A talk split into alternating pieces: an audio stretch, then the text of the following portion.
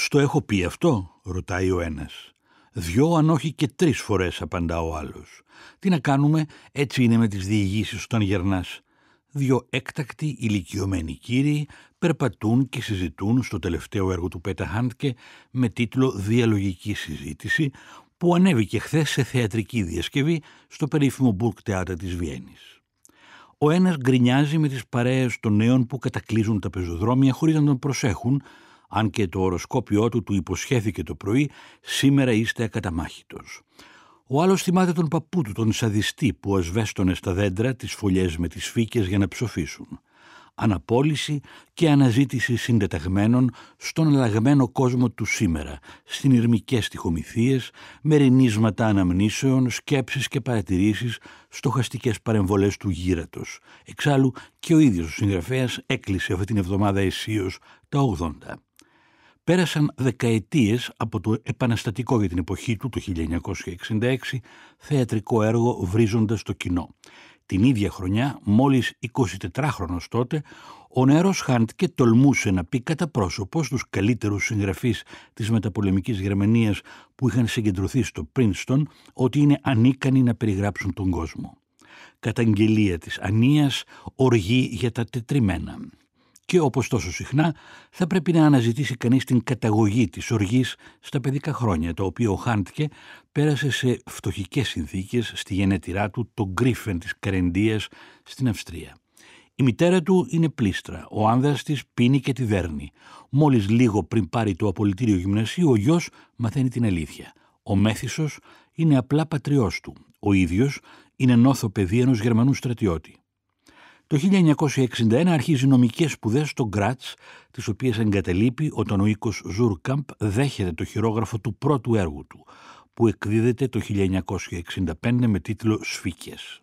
Η μητέρα του θα αυτοκτονήσει το 1971 και ο γιος της καταγράφει τη ζωή και τον θάνατό της στο πεζό ανέμελη δυστυχία.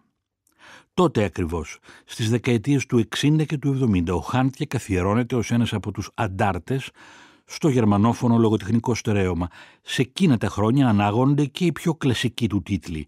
Η αγωνία του τερματοφύλακα τη στιγμή του πέναλτη, η ώρα της αληθινής αίσθησης, η αριστερόχειρη γυναίκα, ο Κινέζος του πόνου, η αμφισβήτηση των τετριμένων γνωστικών σχημάτων για την πρόσληψη της πραγματικότητας είναι το πιο χαρακτηριστικό γνώρισμα της σκέψης και της πρόζας του Χάντκε. Όλα αυτά τα χρόνια αγωνίζεται να διαμορφώσει μια μοντέρνα επική γραφή, μέσα από την οποία η πραγματικότητα αφήνεται να πει μόνη της το τραγούδι της, χωρίς τα μαλάματα και τα φτιασίδια και τα γιατροσόφια των δικών μας στερεότυπων για αυτήν, χωρίς την μέγενη των προδιαγεγραμμένων σημασιών. Είναι μια γραφή ποιητική και επίπονη, σχεδόν βασανιστική για τον αναγνώστη.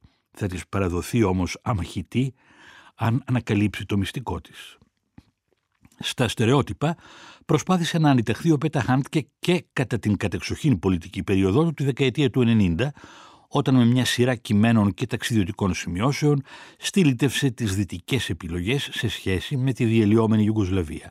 Προσπάθησε να δείξει ότι η απόλυτη ενοχοποίηση της μιας μόνο πλευράς σε έναν εμφύλιο και η εθελοτυφλία στις ευθύνες και της άλλης είναι παραλογισμός και κατάφορη αδικία.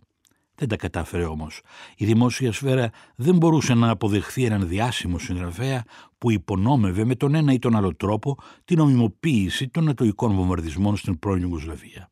Ο Χάντκε κηρύχθηκε από συνάγωγος. «Είμαι ιδιώτης με την ελληνική έννοια», δήλωσε σε μια συνέντευξή του ο συγγραφέας, επιβεβαιώνοντας με τον τρόπο του τον ρόλο του απόβλητου από το Δήμο και την αγορά. Παρ' όλα αυτά, η Σουηδική Ακαδημία του απένιμε το 2019 τον Νομπέλ Λογοτεχνίας για το πολύπλευρο και καινοτόμο συγγραφικό του έργο. Ο οργισμένος νέος είναι πια πρεσβύτης.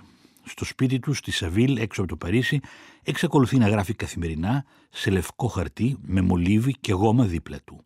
Κατά τα άλλα, περνά όπως όλοι οι γυραίοι κύριοι. Αδημονεί αν θα του φέρουν έγκαιρα το πετρέλαιο για τον χειμώνα, Φοβάται μήπως κάποιο βράδυ κοιμηθεί και δεν ξαναξυπνήσει, μιλά με τις κόρες του, ταξιδεύει λιγότερο γιατί οι θέσεις στα αεροπλάνα είναι πια πολύ άβολες, κάνει βόλτες στο δάσος μαζεύοντας μανιτάρια και όταν η μέρα είναι φεγγερή πηγαίνει στη Λεμνούλα εκεί κοντά. Είναι στην όχθη ένα ιταλικό εστιατόριο που κάνει καταπληκτικές αγκινάρες με γαρίδες.